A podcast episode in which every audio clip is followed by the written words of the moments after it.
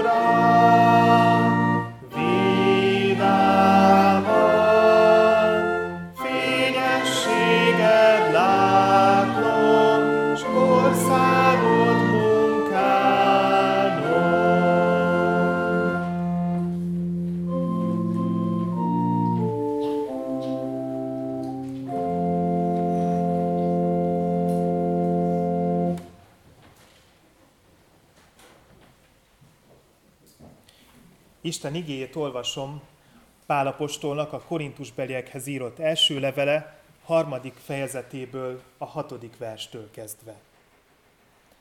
Én plántáltam, Apollós öntözött, de Isten adta a növekedést. Azért sem a plántáló, sem az öntöző nem számít, csak a növekedést adó Isten. A plántáló és az öntöző egyek, de mindegyik a maga jutalmát veszi a maga munkája szerint. Mert mi, Isten munkatársai vagyunk, ti pedig Isten szántóföldje, Isten épülete vagytok. Az Istentől nekem adott kegyelem szerint, mint bölcs építőmester, alapot vetettem, de más épít rá. Vigyázzon azonban mindenki, hogyan épít rá, mert más alapot senki sem vethet a meglévőn kívül, amely Jézus Krisztus. Ha pedig valaki aranyat, ezüstöt, drága köveket, fát, szénát, pozdorját épít erre az alapra, mindenkinek a munkája nyilvánvalóvá lesz, mert az a nap megmutatja, mivel hogy tűzben jelenik meg, és hogy kinek milyen a munkája, azt a tűz teszi próbára. Ha valakinek a munkája, amelyet ráépített megmarad, jutalmat kap. Ha valakinek a munkája megég, kárt val. Ő maga azonban megmenekül, de úgy, mint aki tűzön ment át. Nem tudjátok, hogy ti Isten temploma vagytok, és Isten lelke lakik bennetek. Ha valaki Isten templomát megrontja, megrontja azt Isten. Mert az Isten temploma szent, ezek vagytok ti. Senki se csapja be magát, ha közületek valaki bölcsnek gondolja magát ezen a világon, legyen bolondá, hogy bölcsé lehessen. Mert e világ bölcsessége bolondság Isten előtt, mert megvan írva, megfogja a bölcseket az ő családságukban. És ismét, ismeri az Úr a bölcsek gondolatait, hogy hiába valók. Azért senki se dicsekedjék emberekkel, mert minden a tiétek. Akár Pál, akár Apollós, akár Kéfás, akár a világ, akár az élet, akár a halál, akár a jelenvalók, akár az eljövendők, minden a tiétek. Ti pedig Krisztuséi vagytok, és Krisztus Istené. A kegyelem Istene tegye áldotta az ő igéjét, hogy beszéde lakozzon bennünk asztagon, és teremjünk áldott gyümölcsöket az ő dicsőségére. Imádkozzunk!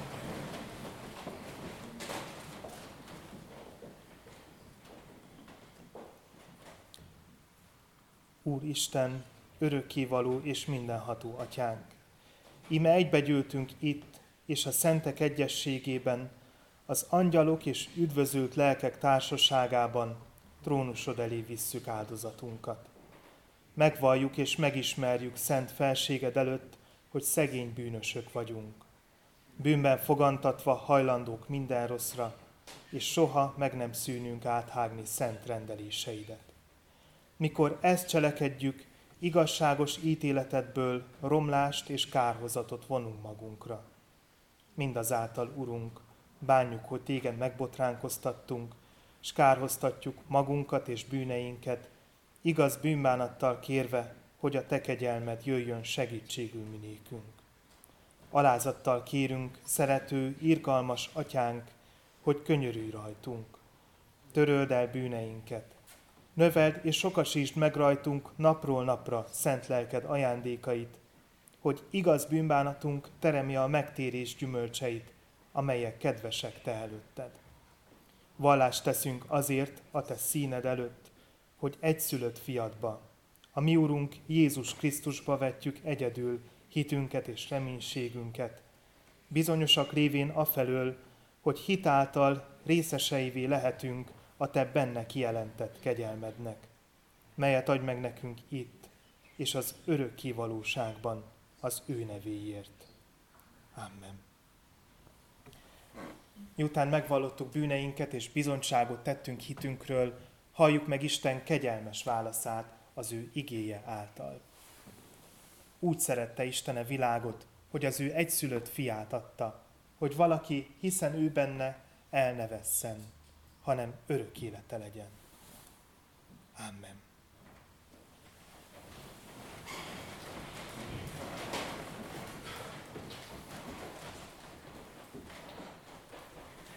Válaszoljunk Isten kegyelmére a 25. énekünk első két szakaszát énekelve. A 25. énekünk első szakasza így kezdődik, szívemet hozzád emelem, és benned bízom, Uram. Thank you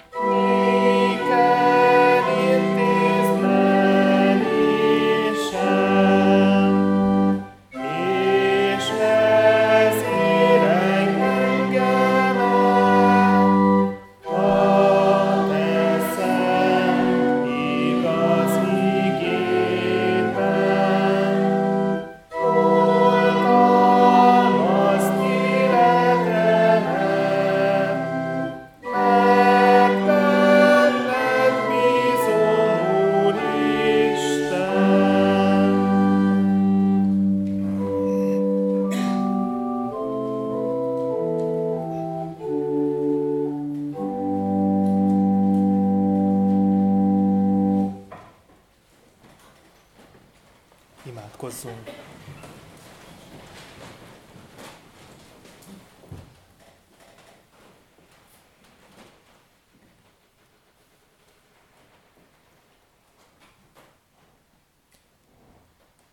Menje Istenünk, hálás szívvel állunk meg előtted.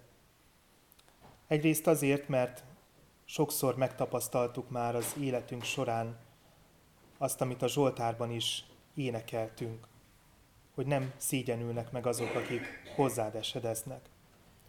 Sokszor megtapasztaltuk azt, hogy te felemelsz, felkarolsz bennünket. Sokszor megtapasztaltuk azt, hogy te küldesz valakit, aki felsegít elesettségünk közepette. Köszönjük neked, Istenünk, hogy számíthatunk rád. És köszönjük azt is, hogy a nagy összefüggésekben is így van ez. Elküldted egy szülött fiadat, aki felemelt, bűnös, elveszett voltunkból. Általa igaznak fogadsz el bennünket, ő az, aki vérével elmosta a bűneinket. Hálát adunk a váltságért, amelyet neki köszönhetően kapunk meg.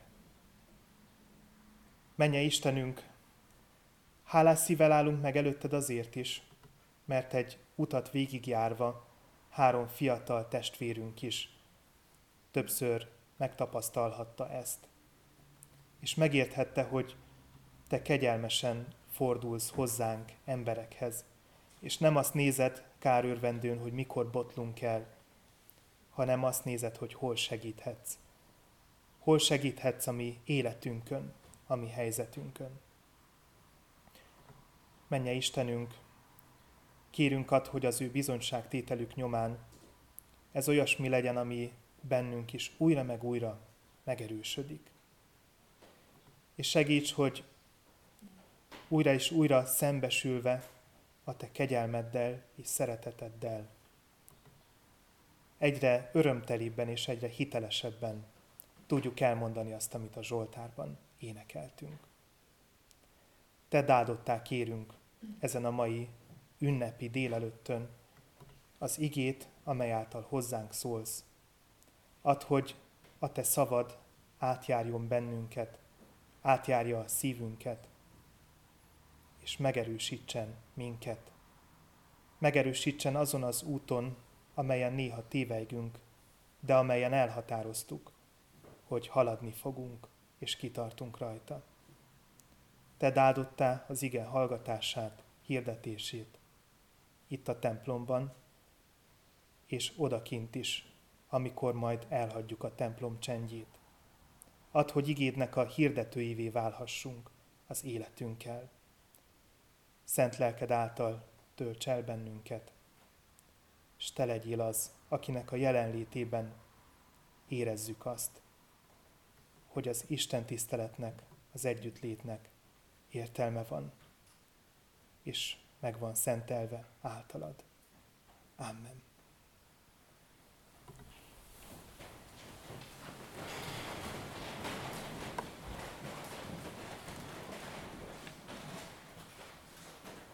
A 435. énekünk első és negyedik szakaszával készüljünk Isten igéjét hallgatni.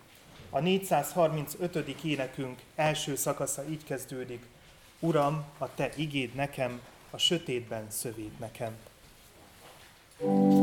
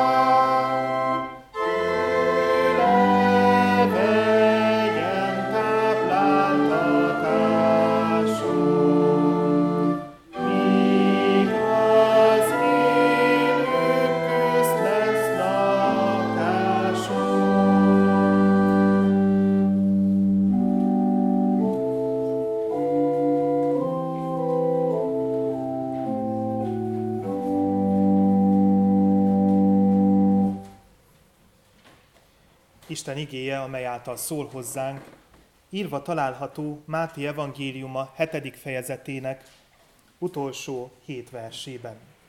Máté evangéliumának 7. fejezetéből olvasom Isten igéjét, az utolsó hét verset.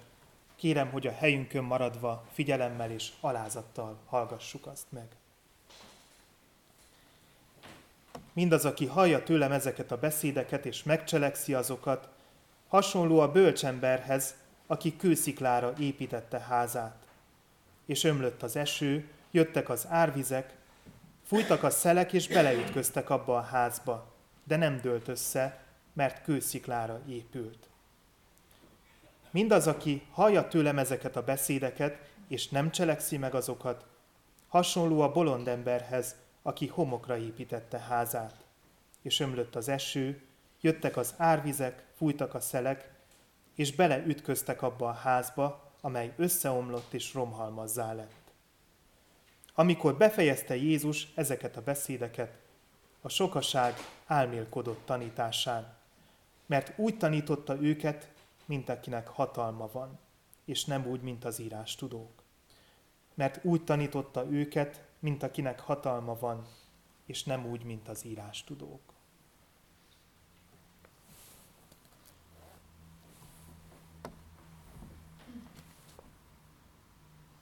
Mikor készültem erre a konfirmációi istentiszteletre, az volt az érzésem, mintha erről az igéről már lett volna konfirmációs ige hirdetésem.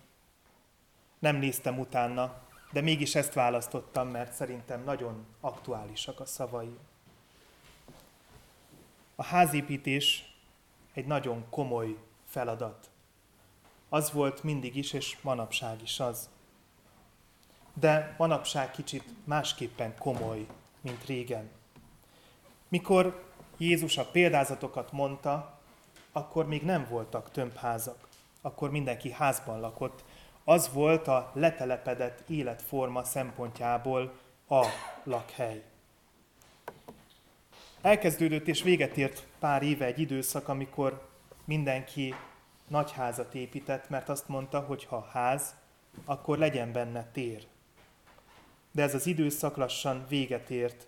Egyre többen felismerik, hogy nincs mindenkinek szüksége kertes házra, amelynek minden kis zege zugában újabb munka vár az emberre, illetve fontos szempont az energia használat is. Mint tudjuk, hogy nemrég volt megint egy drágulási hullám az energiapiacon, amely sok embert meggondolkoztatott. Aki manapság házépítésbe fog, az nagyon is meg kell gondolja, hogy mit szeretne építeni. És aki tényleg komolyan fontolóra veszi, hogy belekezd, az megvizsgáltatja a talajt, és elkezdi az eredmények függvényében megalapozni az épületet. Az alap sokat számít. Ha elég erős, akkor kiállja még a földrengéseket is. Ugyanakkor az alap határozza meg az épületnek az alapterületét és a tájolását, amely sokat segíthet abban, hogy a ház fenntarthatóbb legyen. Gyermekeink első óvodai és iskolai évei sok szempontból az alapozáshoz hasonlíthatók. Egészen a nyolcadik osztályig, ameddig egységes követelmények vonatkoznak a tananyagra, amit megtanulnak. Aztán különféle szakirányokat választanak maguknak. Ez pont a konfirmációra felkészítő időszak közepére esik, amelynek én úgy hiszem azért van jelentősége, mert ha intenzívebb kapcsolatot ápolunk Istennel, én úgy hiszem, hogy akkor nagyobb eséllyel hozunk jó döntéseket, vagy egyszerűen csak jobbakat. De az alapozás gyermekeink életében tulajdonképpen jóval korábban elkezdődik. Ahogyan Kodály Zoltán mondaná, az édesanyja születése előtt kilenc hónappal.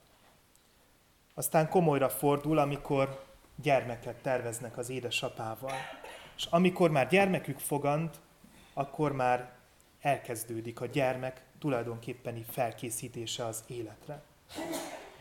Egyházi szempontból kiemelten fontos része az alapozásnak, a gyermekek megkeresztelésének a pillanata. De legalább ennyire fontos az is, hogy vallásórára járjanak, majd rendszeresen jelen legyenek a konfirmációi felkészítőkön. Itt sajátíthatják el a hit alapjait. Jézus erről beszél az igében. Ez az ige zárja a hegyi beszédet, amely tanításainak az egyik legismertebb gyűjteménye az evangéliumokból. Jézus azzal zárja a tanításait, hogy rámutat az általa tanítottak fontosságára, alapvető voltára. Az ő tanítása olyan, mint a kőszikla, amelyre biztonságosan lehet építeni, az épület akkor is megmarad, ha elszabadul a természet. A másik lehetőség, ami az igében mutatkozik, az, ha az ember homokra épít. A homokra épített ház azonban könnyen megrongálódhat, összedőlhet a természeti csapások következtében. A nagy esőzések, az árvizek elmoshatják alóla a talajt. Homokos talaj pedig leginkább síkságon van, ahol a növényzet is gyérebb, kevés a domb, meg a fa, amely megvédhetné valamelyest az épületet az erős széltől. A szikla és a homok ellentétének úgy gondolom van egy másik fontos vonatkozása is, bár Jézus, amikor erről beszélt, valószínűleg nem erre gondolt. A szikla összeáll egy szilárd egészé. A homokszemek azonban nem, és ezért ide-oda fújthatja őket a szél. A keresztény tanítás olyan, mint a szikla, összeáll, tanrendszert alkot. Ezért persze sok bírálat is éri, sokszor negatív felhanggal beszélünk róla, úgy mondjuk, hogy megkövesedett, dogmatikus.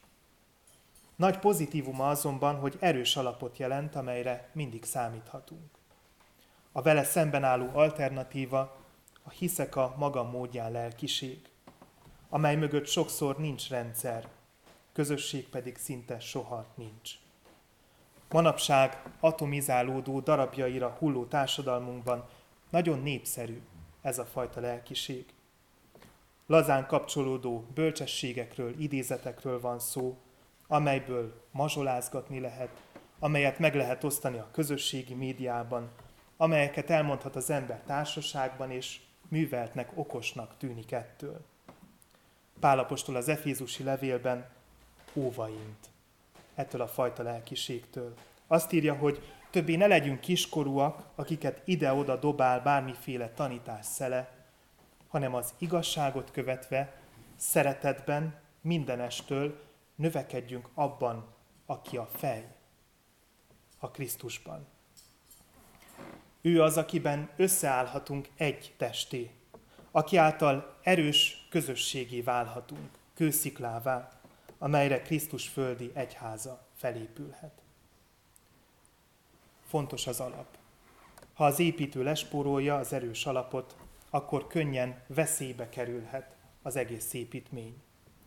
Mostanában, amikor egyre több mindent előre látunk, az emberi tudásnak köszönhetően, egyre hangsúlyosabbá válik az alattunk levő talaj kiszámíthatatlansága, amit talán a legkevésbé ismerünk.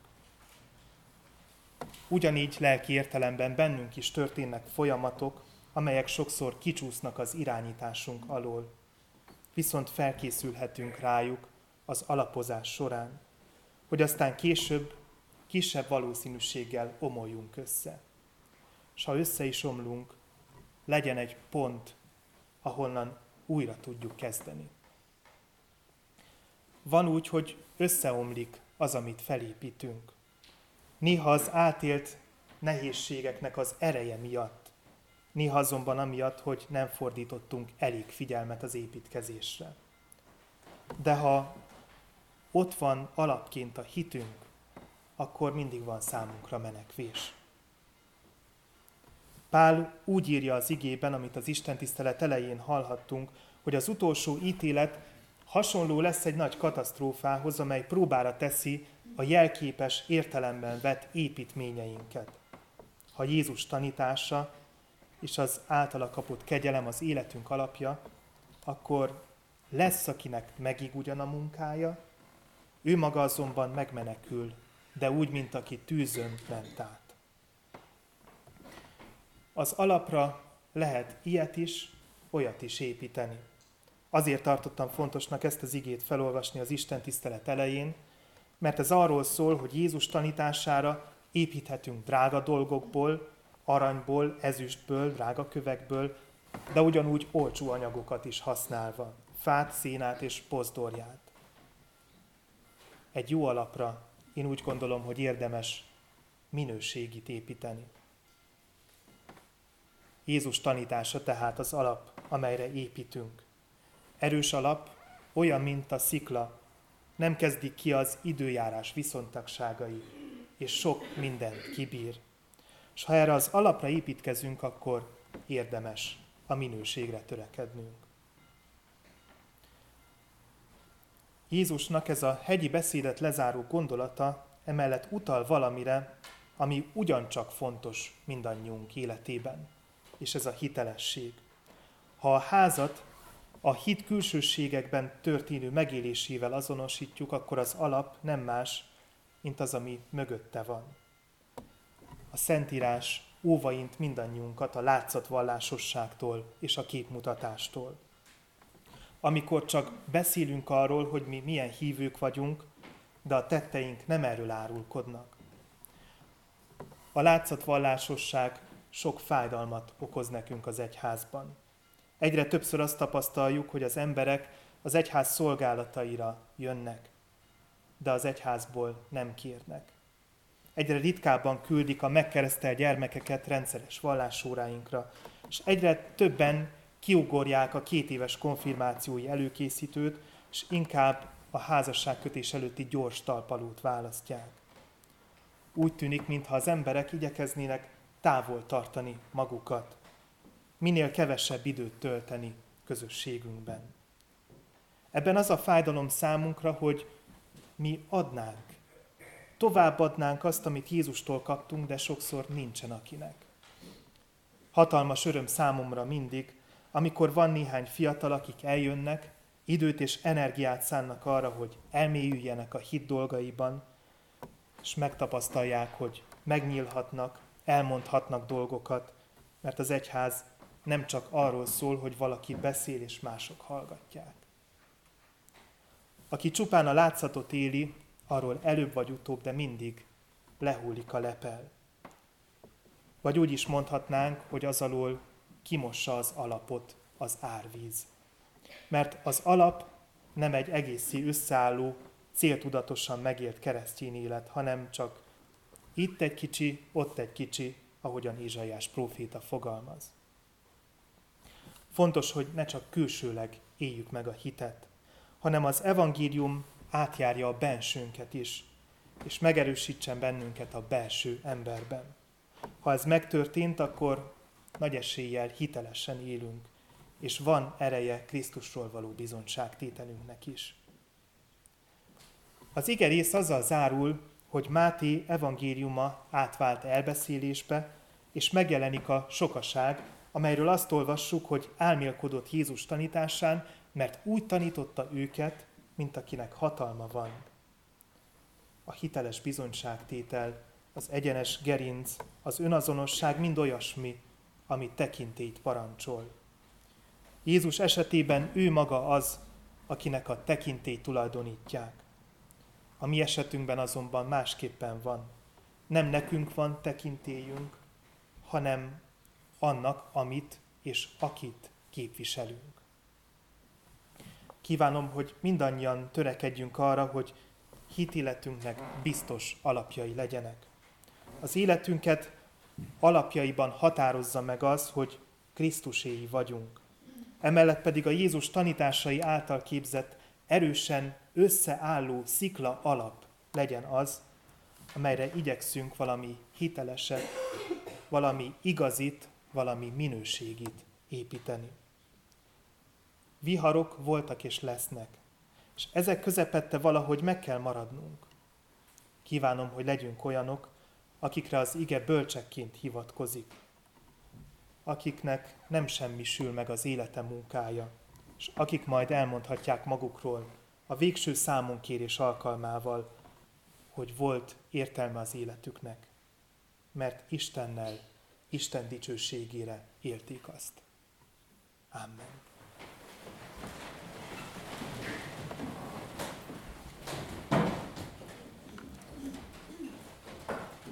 A 380. énekünk első két szakaszával válaszoljunk Isten igéjére. A 380. énekünk első szakasza így kezdődik. Jézus vigasságom.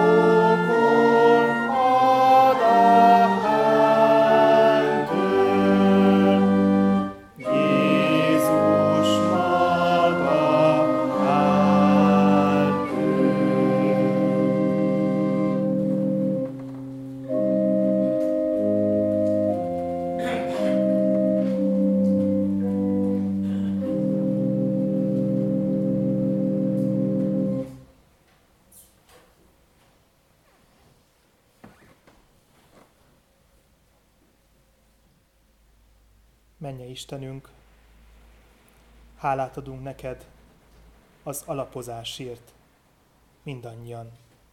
Azért az alapozásért, amit egykor kaptunk, a szüleinktől, tanárainktól, lelkipásztoroktól. Hálát adunk neked azért, hogy te kirendelted mindig számunkra, hogy legyen, aki segít minket a hit útján.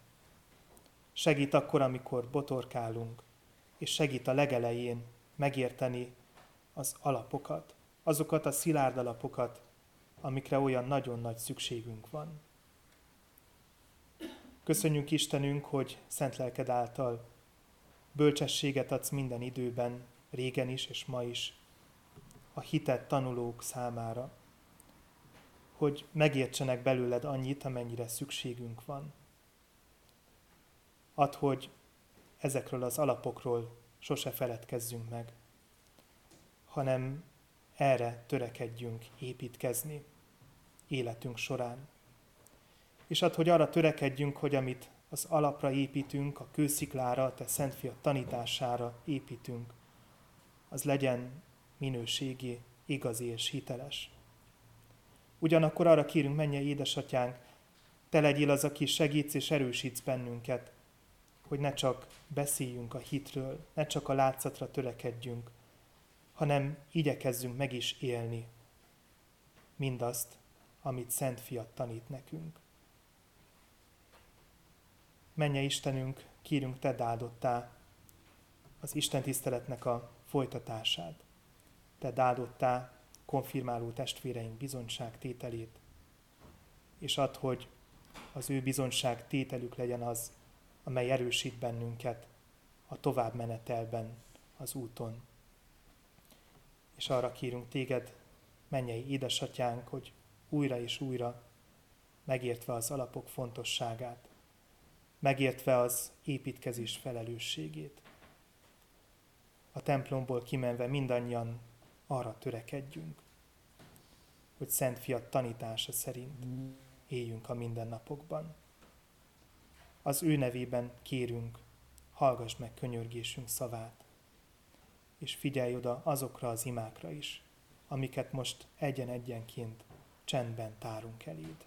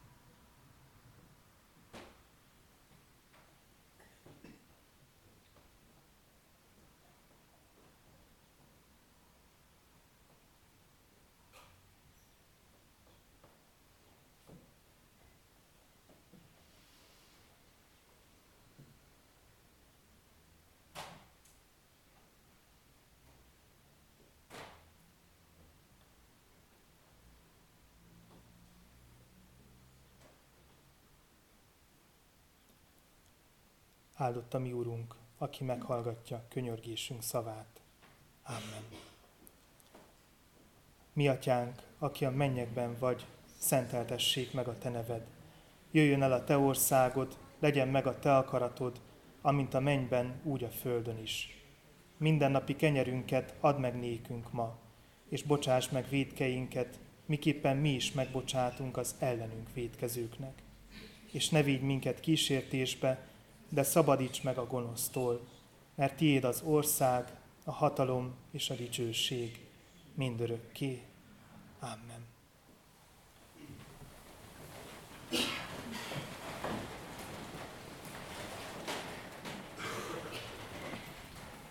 Isten iránti hálával jelentem a gyülekezetnek, hogy Isten és a gyülekezet színe előtt konfirmációi fogadalom tételre jelentkezett egy ifjú és két leány. Kovács Ervin, Kovács István és kőműves Ciri Enikő gyermeke, Kovács Edina, Kovács István és kőműves Ciri Enikő gyermeke, és Pető Dóra, Pető Lajos és Szilágyi Barta Júlia gyermeke. A konfirmációra készülődve énekeljük együtt a 269. számú énekünk első négy versét. A 269. számú énekünk első verse így kezdődik. Szent Háromság, egy Istenünk. thank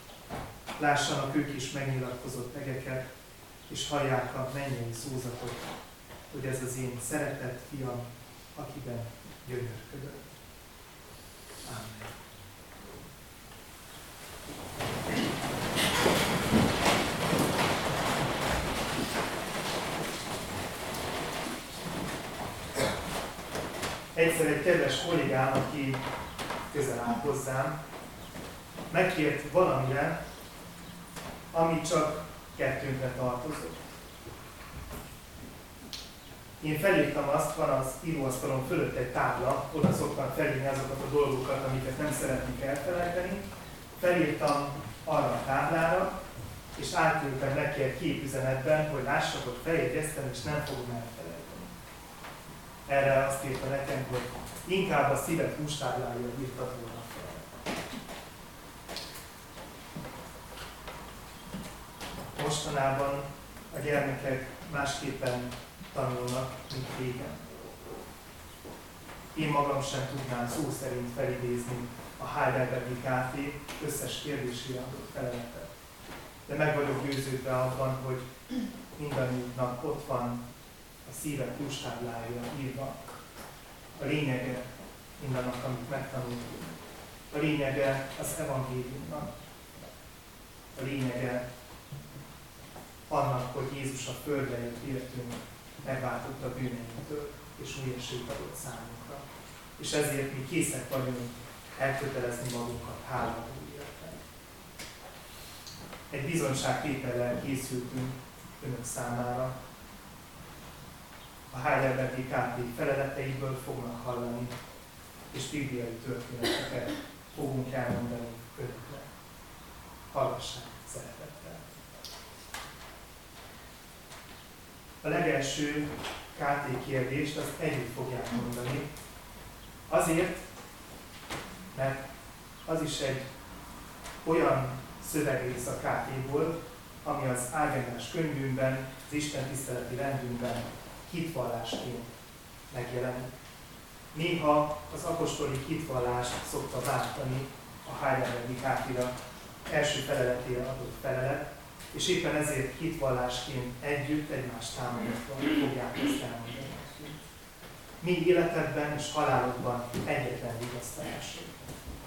Az, hogy vagy lelkestől, akár elérek, akár halok, nem önmagamig, hanem az én túlséges Uramnak és megváltónak, Jézus Krisztusnak tulajdon vagyok. Aki az ő drága vérével minden bűnért tökéletesen megvette, engem a sátán minden hatalmától megszabadított, és úgy megőriz, hogy az én mennyei atyám akarata nélkül, még csak egy hajszásra se tud láthelyemben. Sőt, inkább mindenek az én üdvösségemnek kell szolgálnia, ezért szent lelkével biztosítom az élet előtt, és szív szerint hajlandóra és készítesz arra, hogy ezután mindent érjék. Ervin, hány dolgot kell tudnod, hogy a vigasztalással boldogul élhess és halhass?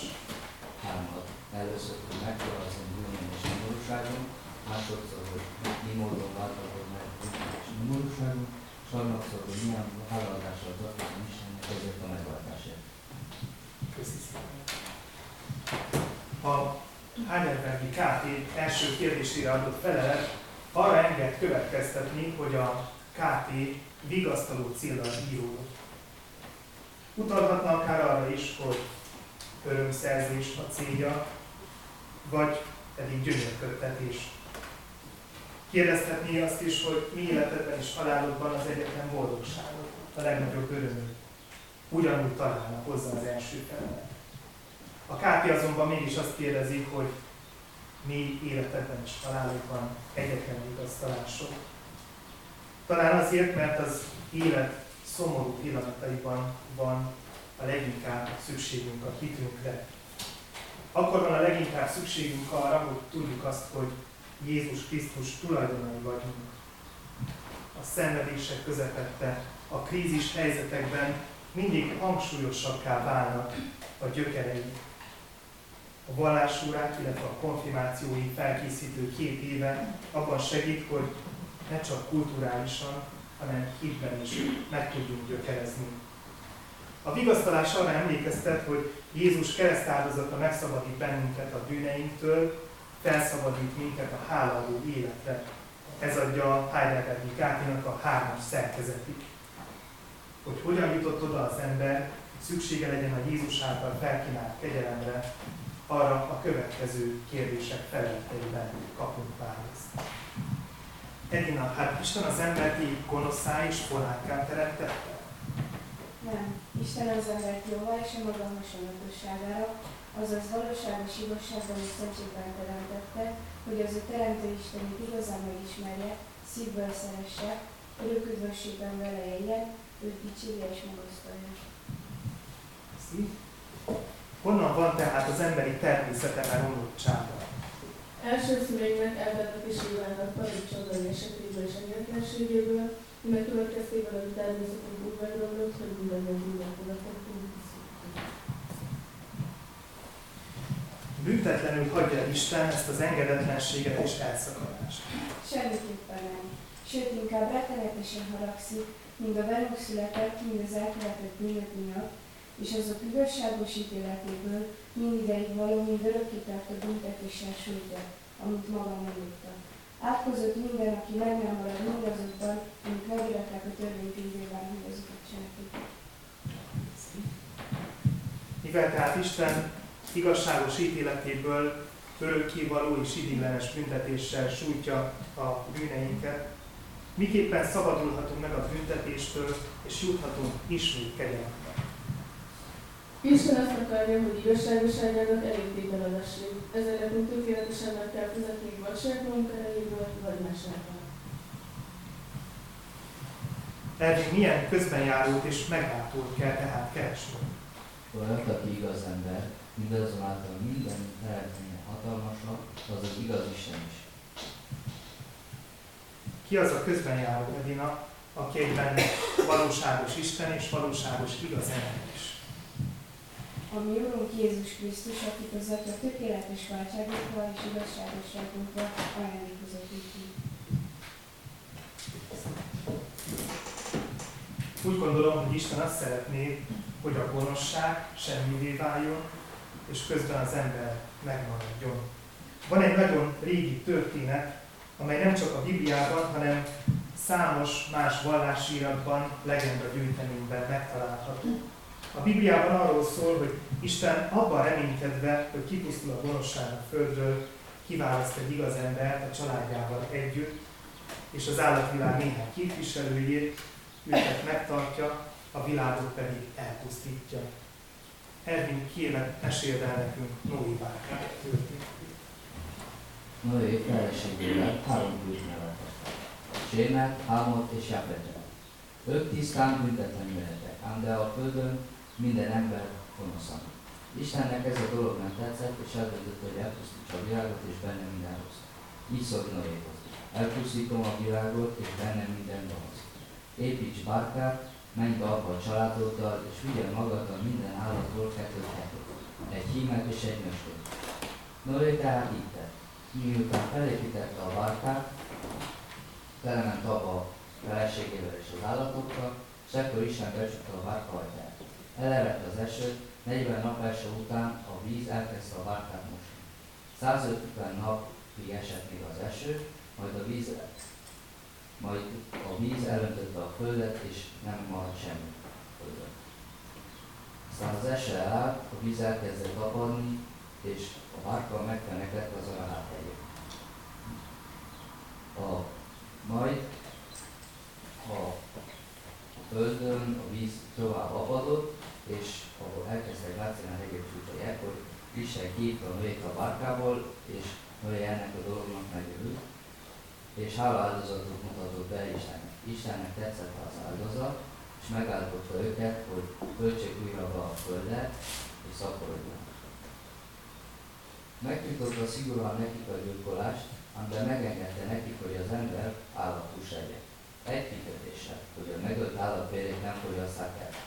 Ekkor Isten a szivárvány elé tűzhetje a, a felhők közé, ami azt jelentette, hogy Noé és családját, utódjai tiszt, szövetségeseiknek tekintik. Választottak, Noé és a családja, illetve az állatvilág képviselői megmaradhattak. Biztos vagyok benne, hogy számukra meggondol, meg, meggondolkoztató lehetett az, ami megtörtént, Tiszta lappal kezdték újra benépesíteni a földet. De később azt olvassuk a Bibliában, hogy csak elharapózott a a földön újra. A gonoszság annyira beleivódott az emberbe, hogy önerőből már nem tudunk fölé kerekedni.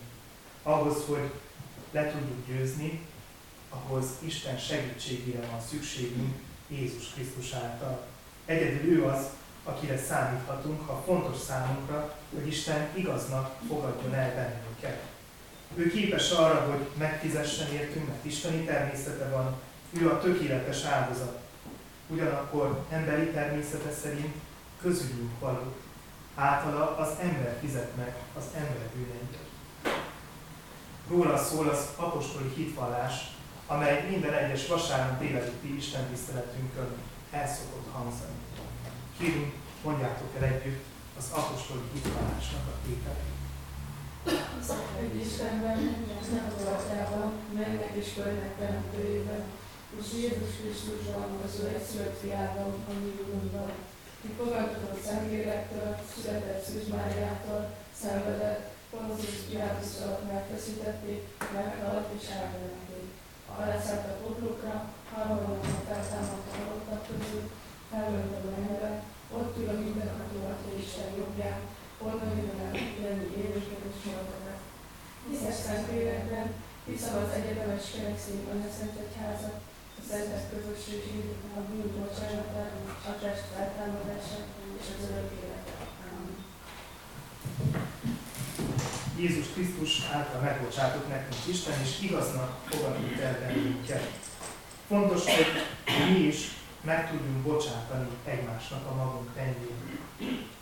Isten útjai felismeréséről és a megbocsátásról szól a Szentírás legszebb novellája. Az a történet, amit róla fog nekünk elmesélni. József egyik volt Jákob fiai közül, akit apjuk különösen szeretett. Józsefnek voltak különös álmai, amelyeket úgy fejtett meg, hogy mindenki majd be fog oldani előtte, és hogy mindenki meghajva majd a lábai előtt. Egyszer apja egy színes, vízes ruhát ajándékozott neki, és csak egyedül neki volt a fiai közül ilyen szép ruhája.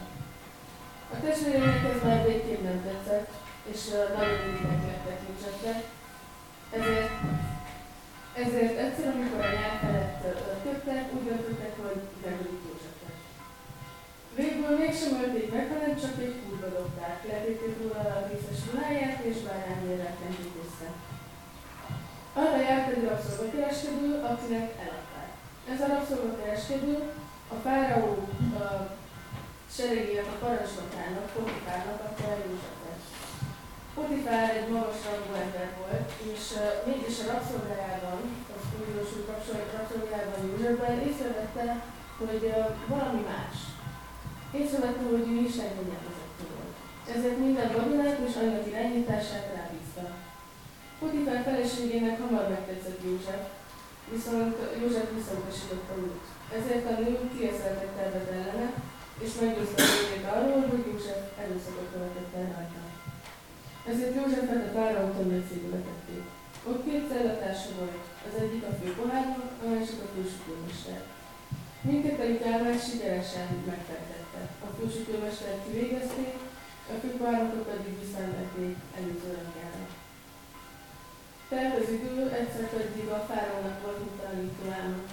Ekkor kihozatták Józsefet a börtönből, mert a főpohároknak eszébe jutott, hogy ő álmokat fejteni. A fáraónak két álma volt. Az első így szólt. A vírusból hét kövér jött ki, ezeket pedig hét véznek követtek. A soványok feltarták a kövéreket.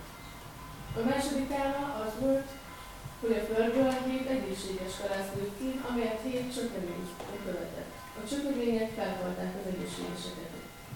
József úgy fejtette meg ezeket az álmokat, hogy hét bőséges évad, hét éjséggel teli év fog követni, amelyek felemésztik majd az előző éveket a tartalékait. Ezért a fáraó Józsefet bízta meg a raktárnak az irányításával. Minden úgy történt, ahogy ezt József elmondta. Amikor Kálmán földjét is elérte az időség, ahol Jákob is családja lakott, Jákob elküldte fiait, hogy vegyenek babonát Egyiptomból, mivel már csak maradt. A elmentek, és egyenesen József felé álltak, aki árolt, viszont ők nem ismerték fel régen elhagyott testvérüket, de József viszont felismerte őket, de nem vette fel a képét.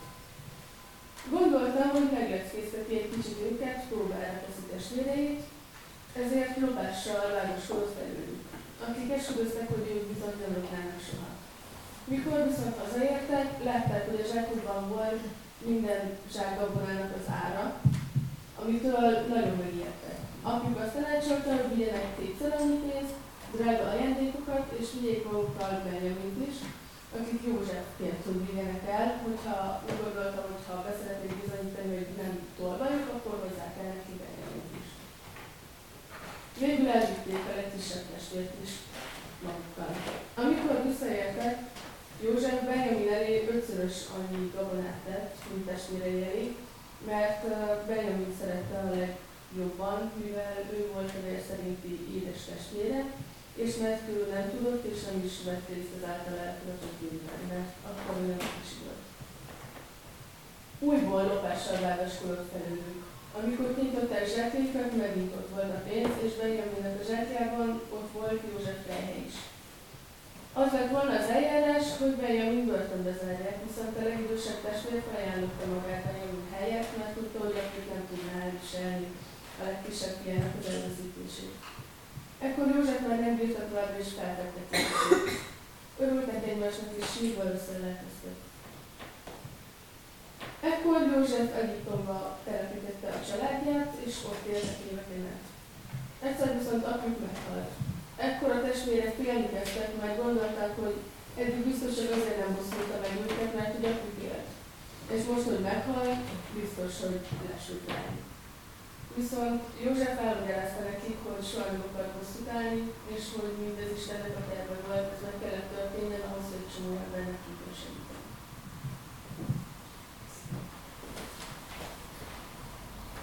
Istenre figyelve történetből azt tudhatjuk meg, hogy József nem csak álmokat fejteni tudott, hanem képes volt arra is, hogy megbocsásson. Megbocsásson csak úgy. Istenre figyelve sikerült maga mögött hagynia olyasmiket, ami lehet számunkra is fontosabb. Az elégtétel, az igazságosság utáni vágyat, amelynek a beteljesülése kiállt volna neki. Ő azonban nem ragaszkodott hozzá. Józsefben egy olyan folyamat ment végbe, amelyről a Heidelbergi KT óember megöldöklése és új ember megelégítése vonatkozásában írt, és amelyről a következő három kérdés felett szól. Dóra, hány részből áll az igazi bűnbánat és az ember megtérése? Kettőből, az óember megöldökléséből és az ember megelégítéséből. Ervin, mi az óember megöldöklése? az, hogy szívünk szerint bánkodjunk bűneinket, és, az, és azokat mindig és zsűröljük. Edina, mi az új ember megelevenítése? Istenben való szívbeli öröm Krisztus által, és az Isten akarata szerint való minden jó cselekedetben mindenkori szeretet.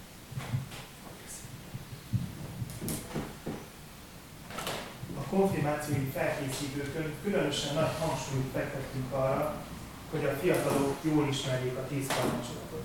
A tíz parancsolatot részletekben menően átvettük, mindegyik egyes parancsolatra egy órát szántunk. A tegnap a presbiterek voltak azok, akik kikérdezték tőlük tíz parancsolatot, most szavazással bárki kérdezhet bármely konfirmálótól egy-egy parancsolatot. Ki az, aki vállalkozik erre? első parancsolat Kodborát szeretnék elmondani. Első parancsolat. Én az Úr vagyok a te Istened, aki készülök téged Egyiptom földjéről, a szolgálat házádból, ne legyenek nélkül idegen istenei mindenekben.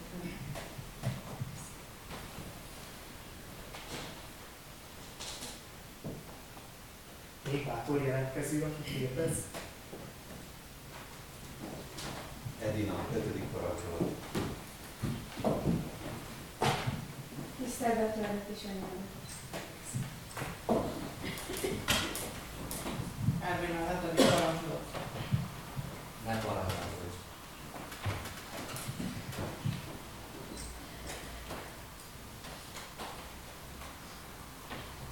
Jóra, hatodik. Hatodik parancsolat. Ne parázsolj. Nem,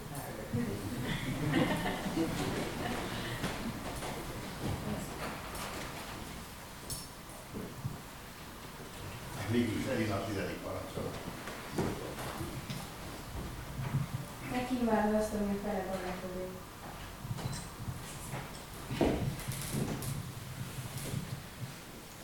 Tudjuk azt, hogy a tíz parancsolatnak a megtartásával mindannyiunknak gondjai vannak.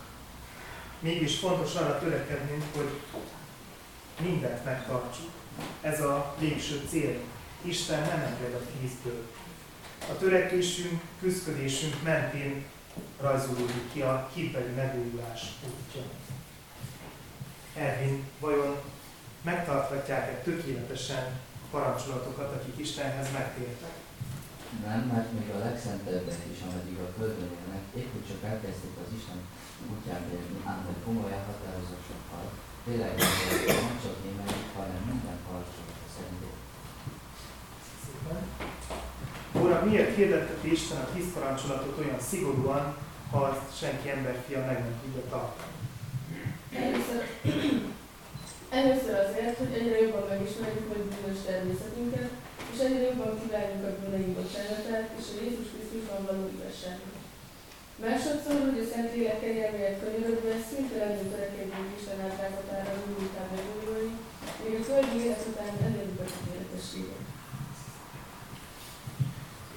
Az, hogy törekszünk a tíz parancsolat minél teljesebb megtartására, azt mutatja, hogy hálásak vagyunk Isten kegyelméért. Erről árulkodik az is, hogyha imádkozunk, imáinkban Isten keressük, és átoljuk vele a kapcsolatot. Erről miért szükséges a keresztény embernek imádkozni? Azért, mert ez kiváltóképpen része annak a háladásnak, amit Isten tőlünk követel, továbbá, mert Isten csak annak adja meg az lelkét és kegyelmét, aki a szívbeli, szívbeli kohászkodásokkal szüntelenül kéri, és ezt meg A történet, amelyet Elina fog elmesélni nekünk, egy olyan asszonyról szól, aki megtapasztalta, hogy Isten meghallgatja az imádságokat, és bölcsessége szerint teljesíti a kéréseiket. Gyermektelen volt, és az Úr gyermekkel ajándékozta meg őt. Első gyermekének ezért a Sámuel nevet adta, ami azt jelenti, hogy Isten meghallgat. Hála énekében, amelyen az isteni csodára válaszol, sok minden megegyezik a Mária énekében elmondottakkal. Edina, átadom neked a A Ráma Járkánának két felesége volt. Penina és Anna. Peninának voltak gyermekei, Annának nem. Ezért a Penina nagyon sokat gondolta éveken keresztül Annát. Viszont Annának annyi örömöt hozott, annyi hozott neki örömöt, hogy Elkánának jobban szerette. Elkána évente áldozatot mutatott fel Silóban, ekkor ünnepeltek, és a vacsora közben mindenki egyenlő részt kapott. Egy alkalom után Anna elment a Szentságorba, hogy kijöntse az Úrnak, és könyörögjön neki, hogy megáldja egy gyermekkel. Éli főpap, mikor észrevette, hogy Anna egymagában beszélő nagyon sokáig, azt gondolta, hogy részeg, és megszívta. Anna megmagyarázta neki, hogy ő nem egy részeges, csupán egy buskomorasszony, és ezután Éli így szólt hozzá. Menj el békességgel, Izrael Istene teljesítse kívánságodat. Visszatérve Silóból Rámába, Anna teherbe esett, és fiú, fiúgyermeke született. Sámálnak nevezte el, mert ezt mondta. Az úrtól kértem, és meg is kaptam. Rá egy pár évre, mikor megint áldozatot mutattak Silóban, elvitték Sámuelet, és Évi főpap mellett nevelkedett a Szent Sátorban.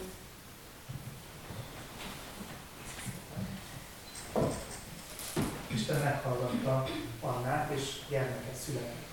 Isten mindannyiunk imádságát meghallgatja. A Kápi szerint három feltétele van annak, hogy Isten kedvesen tekintsen az imádjunkra. Dóra, mi szükséges az olyan imádsághoz, amit Isten kedvel és meghallgat? Először, hogy az egyik az Istenhez könyörülő szívből, aki magát nekünk igényében kijelentette, mindezért, amit kérünk parancsolt. Másodszor, hogy minden szükségünket és nyomorúságunkat teljes valójában megismerjük, és ez a felséges szín előtt magunkat nevelezett. Harmadszor, hogy erőszakosan tudunk legyen, hogy ha miatatlanok vagyunk arra, hogy mégis minden bizonyal meghallgatja imádságainkat, az Úr Krisztusért, amit itt az nekünk igényében megígértem. Szépen. Pedig a mit parancsol Isten, hogy tőle kérjünk, Mindent, ami a testünknek és lelkünknek szüksége van, melyeket a mi Urunk Jézus Krisztus egyben foglal, abban a könyörgésben, melyre önmaga tanított minket.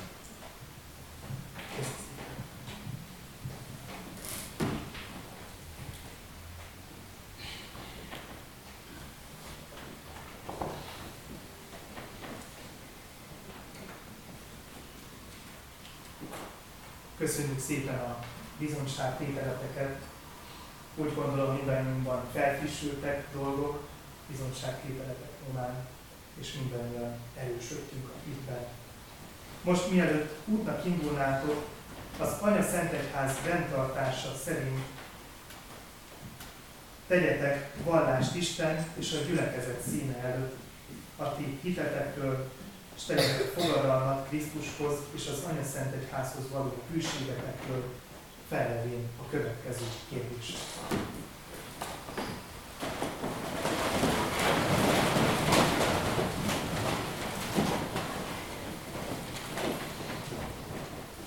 Kijelentitek-e Isten és a gyülekezet színe előtt, hogy a keresztségben vállalt kötelezettséget hitetek megvallása által önként magatokra veszitek? Kijelentitek-e? Kijelentjük. Hiszitek-e, valljátok-e, hogy a Jézus Krisztus evangéliuma Istennek hatalma minden hívőnek üdvösségére, hogy Jézus Krisztus az egyetlen közben járó Isten és emberek között, és egyedül az ő belévetett hitáltal igazolunk meg ingyen Istennek egyenléből. Hiszitek-e, valljátok-e ezt? Hiszem is vallom. Most pedig mondjátok el együtt az egyetemes keresztény egyház hitvallását, és arra kérem a gyülekezetet, hogy mi is támogatóan mondjuk el velük. Hiszek egy Istenben, mindenható Atyában, mennek és földön és Jézus Krisztusban, az ő egyszülött fiában, ami aki fogantatott Szentlélektől, született Szűz Máriától, szenvedett, Pontius Pilátus alatt megfeszítették, meghalt és eltemették. Halászállt a poklokra. Harmadnapon feltámadt a halottak közül, felment a mennybe, ott ül a mindenható Atya Isten jobbján. Onnan jön el ítélni élőket és holtokat.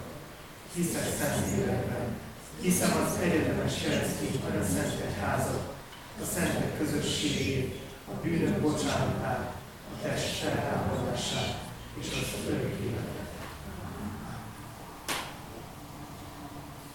Ígéritek-e, fogadjátok-e, hogy a Jézus Krisztusnak igaz követői, református olyan szent egyházunknak holti, külséges, engedelmes és áldozatra kész hívei lesztek? Ígéritek-e, fogadjátok-e? Ígérem és fogadom.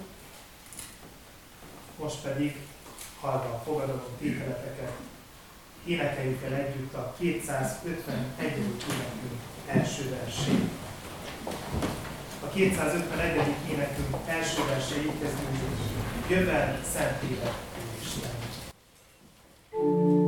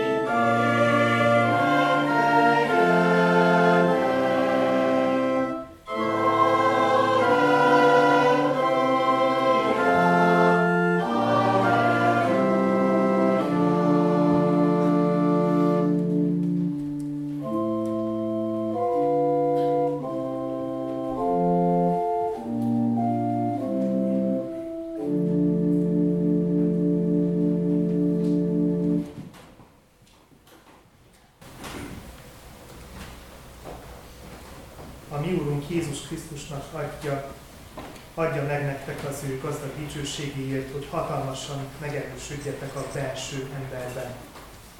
És a Krisztus Jézus lakozzék a ti szívetekben. Amen.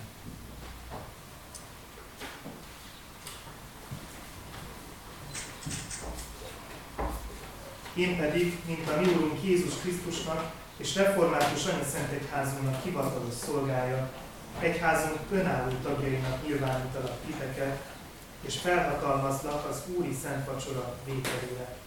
A kegyelmes Szent Isten pedig cselekedje, hogy sem élet, sem halál, sem angyalok, sem fejedelemségek, sem hatalmasságok, sem jelenvaló, sem következendők, sem magasság, sem mélység, sem semmi más teremtmény, el se, el ne szakítson titeket az ő szeretetétől, mely a mi Jézus Krisztusban van.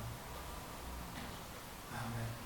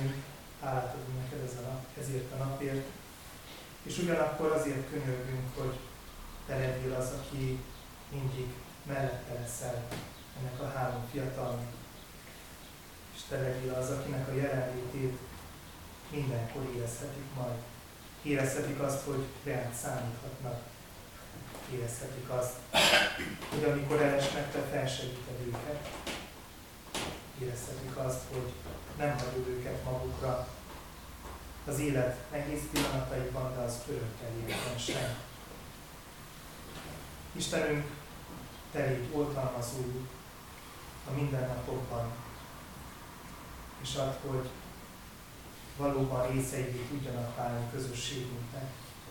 Sokszor legyünk együtt velük, sokszor legyenek jelen gyülekezeti alkalmainkon, és érezzék azt, hogy az úton előrefele haladva te mindig erősített, támogató és gazdagító őket Szent által.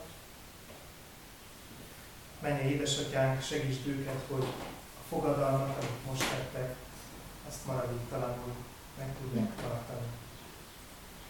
És érezzék azt, hogy szent lelked által segítesz hülyen élni ehhez a fogadalomhoz. A te szent fiat nevében kérünk, ennyi édesatyám, állásoddal kísérd az életüket,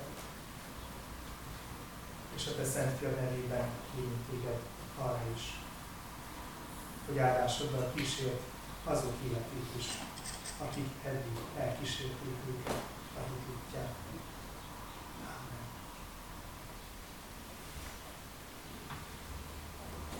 Most pedig a 268.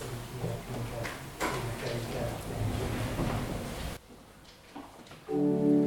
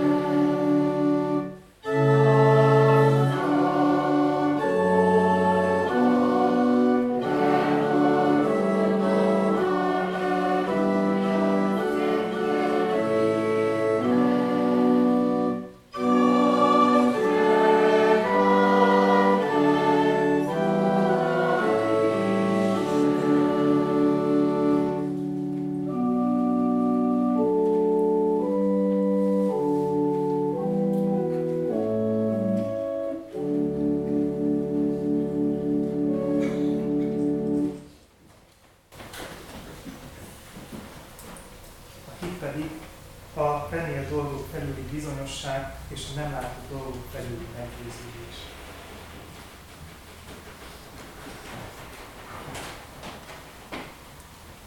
Boldogok a tiszta szívűek, mert ők nem látják Istent.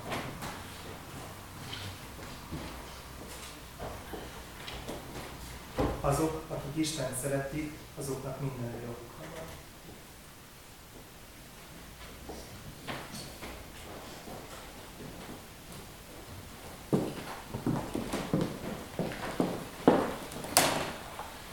Most pedig, meghirdettük, az Úrnak asztalát megkerítettük.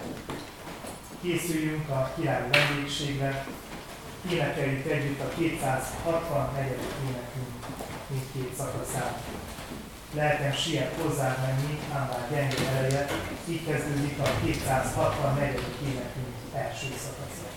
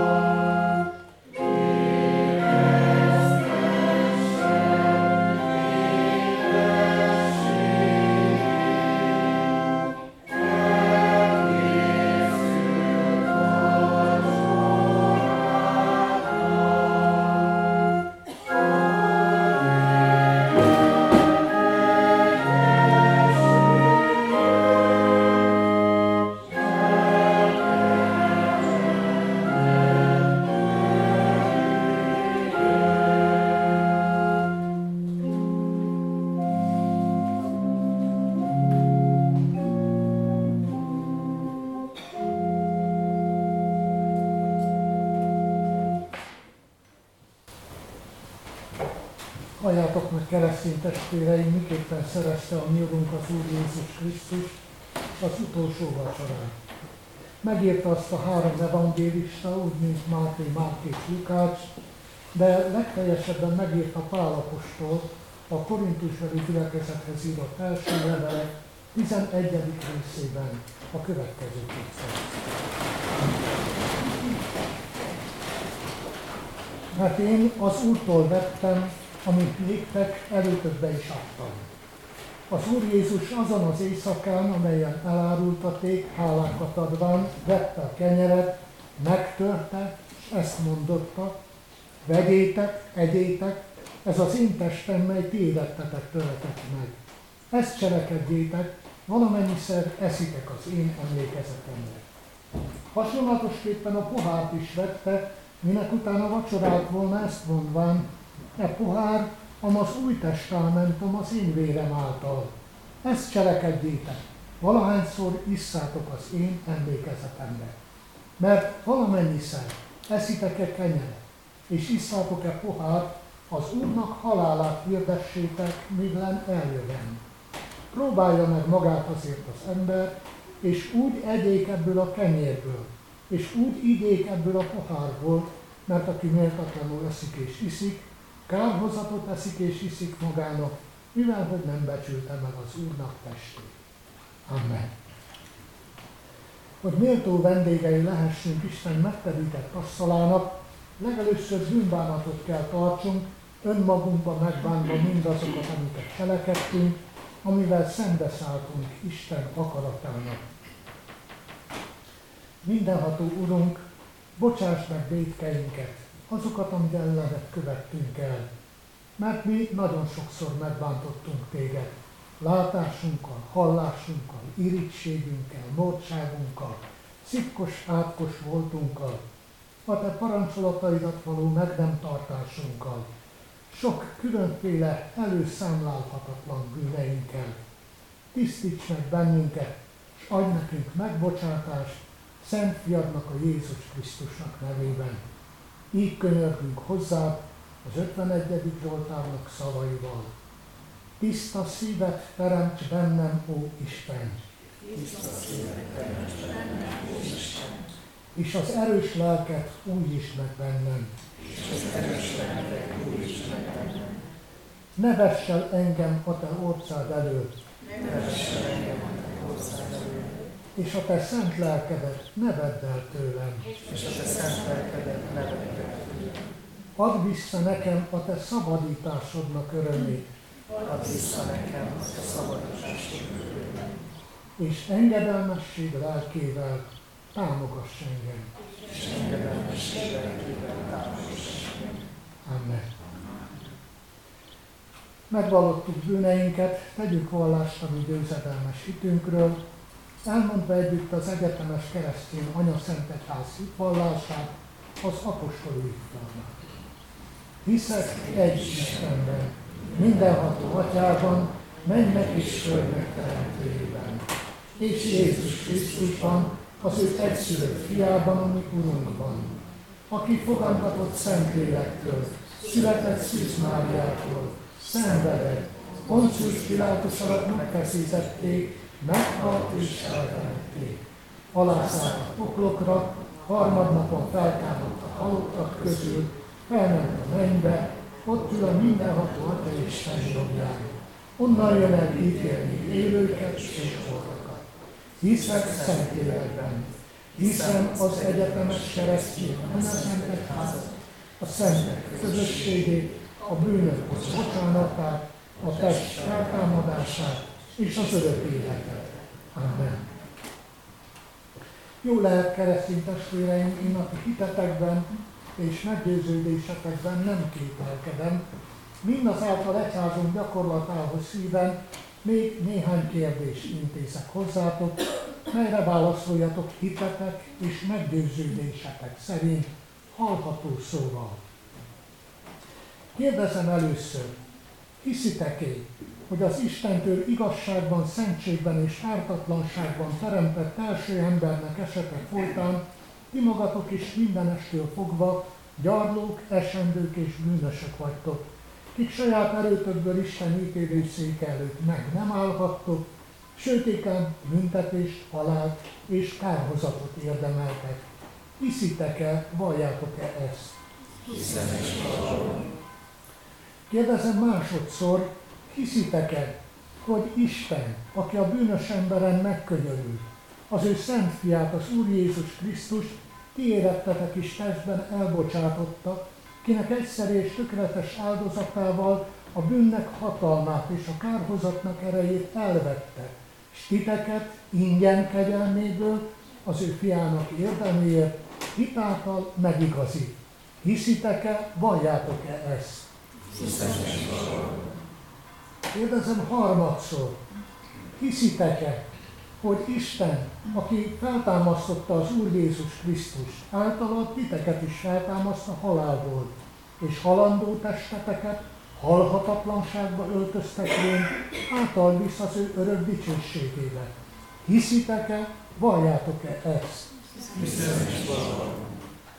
Mindezeket bizonyal elhívén, ígéritek-é, fogadjátok-é, hogy ti a kegyelemért hálálatosságból egész életeteket az Úrnak szentelitek, és már a jelen való világban, mint az ő megváltottai, az ő dicsőségére éltek. Ígéritek-e, fogadjátok-e ezt? Én is mindezeket veletek együtt hiszem és vallom. Ígérem és fogadom. Most azért én, mint az én Uramnak, az Úr Jézus Krisztusnak méltatlan bár, de megbízott szolgája. Hirdetem ti a ti bűneiteknek bocsánatját, és az örök életet, melyet megáld ingyen kegyelméből a mi Istenünk, Szent Fiáért az Úr Jézus Krisztusért, valamennyiünknek. Amen.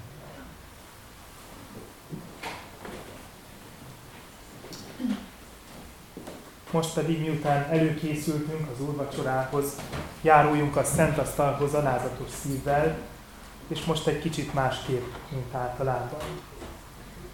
Mikor konfirmálás van, olyankor az a szokás, hogy először a konfirmálók részesülnek az úrasztala jegyeiben, ezután kerül sor a gyülekezetnek az úrvacsora vételére. A gyülekezet úrvacsora vétele, ahogyan az elmúlt alkalmakon már kezdtük megszokni, egy új rend szerint történik.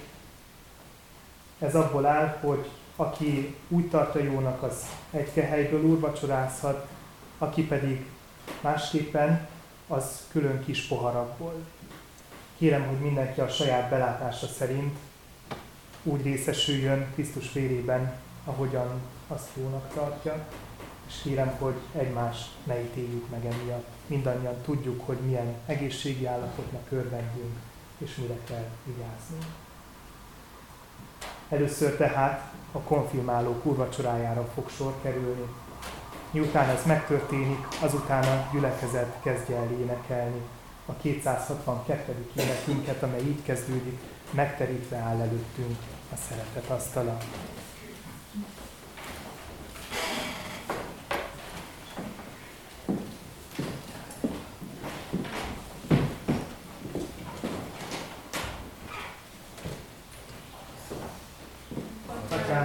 asztalodhoz megtört szívvel vágyom, életemet mától fogva szent fiadnak szállom.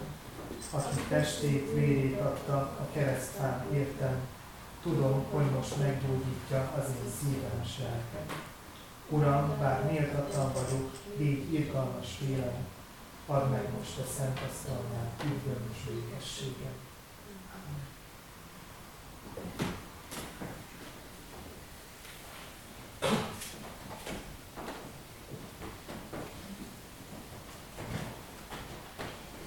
Üdvönnek záloga, életnek kenyere, Jézusom vezess az örök. Ez az én testem, amely ti életetek töretek meg.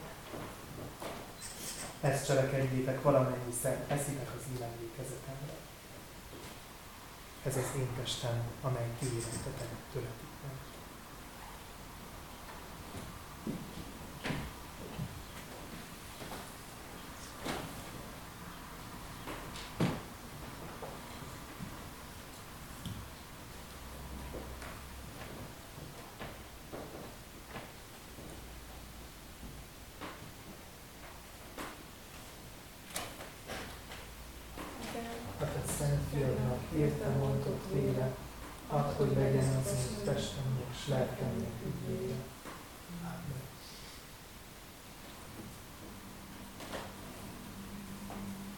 már az új szövetség az én hírem által.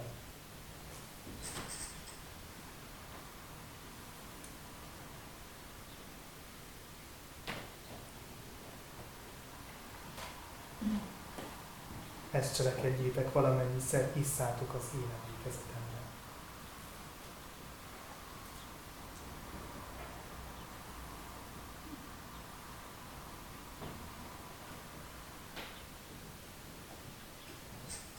szereszitek-e kenyeret, és isszátok-e pohár az Úr halálát hirdessétek, amíg eljön.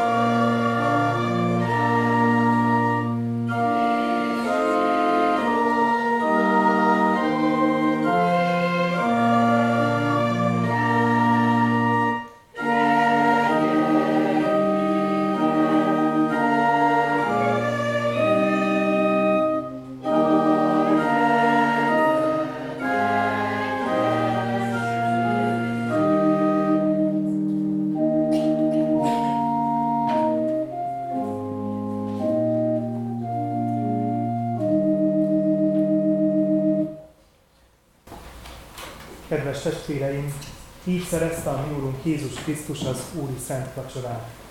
Így éltek vele az apostolok, hitvalló őseink, és az áldott tartalommal így éltünk vele mi is. Mielőtt hazabocsátanánk titeket, kérünk és intünk, hogy Isten kegyelmét hiába valóvá ne tegyétek a ti szívetekben.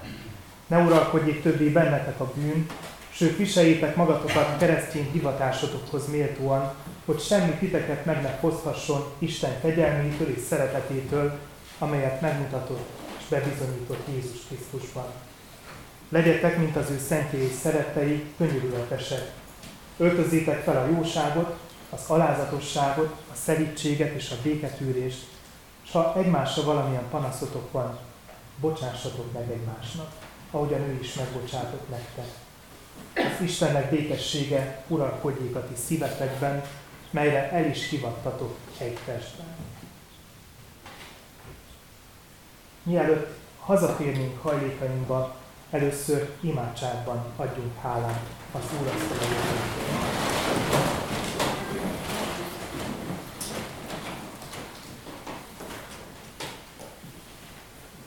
Mennyei édesatyám, a Szent Vacsora sákramentumában bocsánatodnak jegyét és zálogát adtad nekünk a Jézus Krisztus által. Mit adjunk mit néked a te jó téteményeidért? Hirdetjük egész életünkben a te kegyelmet gazdagságát, amely által minket gyermekeidé fogadtál, és a te örökségedben elválasztottál.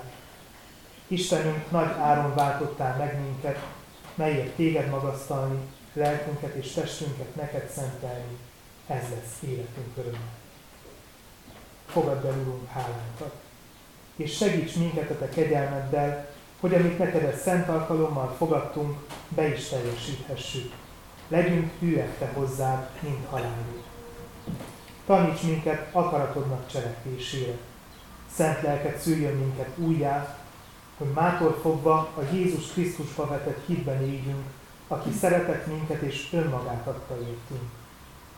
Szentelj meg minket tökéletesen, tartsd meg testünket és lelkünket szentségben, fethetetlenségben, amíg eljön a mi megváltó Jézusunk, kinek veled, mi atyánkkal, és a Szentlélekkel, ami vigasztalónkkal együtt, legyen örökkévaló hála és dicsőség. Végül énekben is adjunk hálát az Úrasztala jegyeiért. A 175. énekünket énekeljük el helyünket elfoglalva. A 175. énekünk első szakasza így kezdődik. Uram, bocsássad el szolgálat thank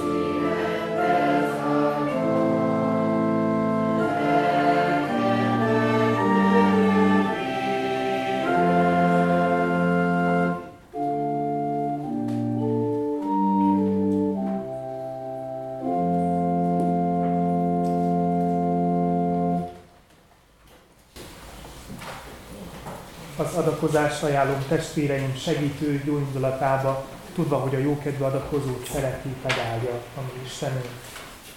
Hirdetem a gyülekezetnek, hogy a mai alkalomra az úrasztal kenyerét Pető Dóra adományozta, az úrasztal borát pedig Kovács Ervin és Kovács Edina. Isten áldása legyen az ő adományukon. Hirdetem a gyülekezetnek azt is, hogy a következő héten pünkösre készülve bűnbánati hetet tartunk. Felvetődött a múlt héten, hogy milyen kevesen voltak ezen a bűnbánati héten, és hogy ez nem esik el rosszul a lelkipásztornak. Azt szerettem volna elmondani önöknek feltétlenül, hogy nem esik rosszul. Az Isten tiszteletet nagyon szívesen tartjuk, és nagyon nagy szeretettel készülünk rá, és nagyon nagy szeretettel várunk mindenkit, aki az ünnepre bűnbánati Isten tiszteleten részt véve és készülni szeretne. Szeretettől várjuk Önöket ezekre az alkalmakra, hogy együtt készüljünk pünkös ünnepére. Pünkös ünnepén, ahogy azt minden egyes ünnepen tenni szoktuk, megterítjük az Úr asztalán a pünkös első napi Isten tiszteleten Olá József nyugalmazott lelkipásztor fogja hirdetni az igét. Pünkös vasárnapja délután 6 órától román nyelvű Isten tiszteletet tartunk, ahogy sátoros ünnepeken szoktuk. Utána pedig sor kerül 6 órától 10, 20 és 40 éve konfirmáltaknak a találkozójára, amelyre szeretettel várjuk a frissen konfirmáltakat is, hiszen majd tíz év múlva velük együtt fogtok jelen lenni ezeken az alkalmakon. 6 órától lesz ez, pünkös vasárnapján, 4 órától előtte a román nyelvű Isten tisztelet.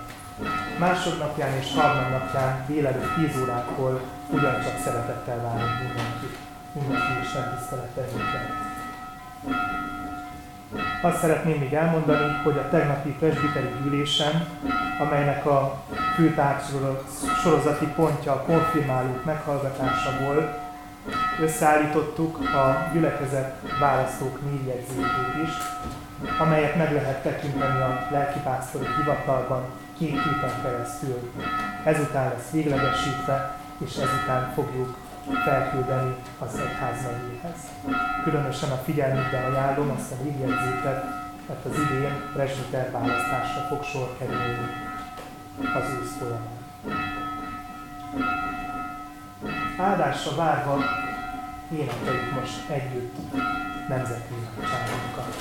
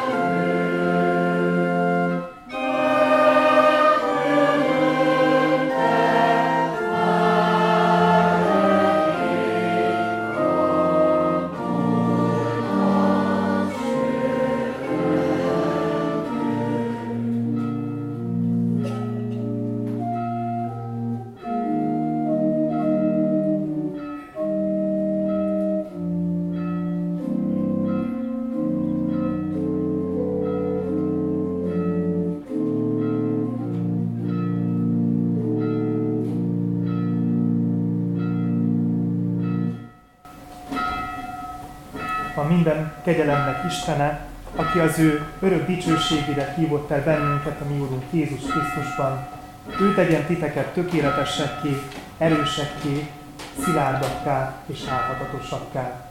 Övi a dicsőség, övi a hatalom örökkön örökké.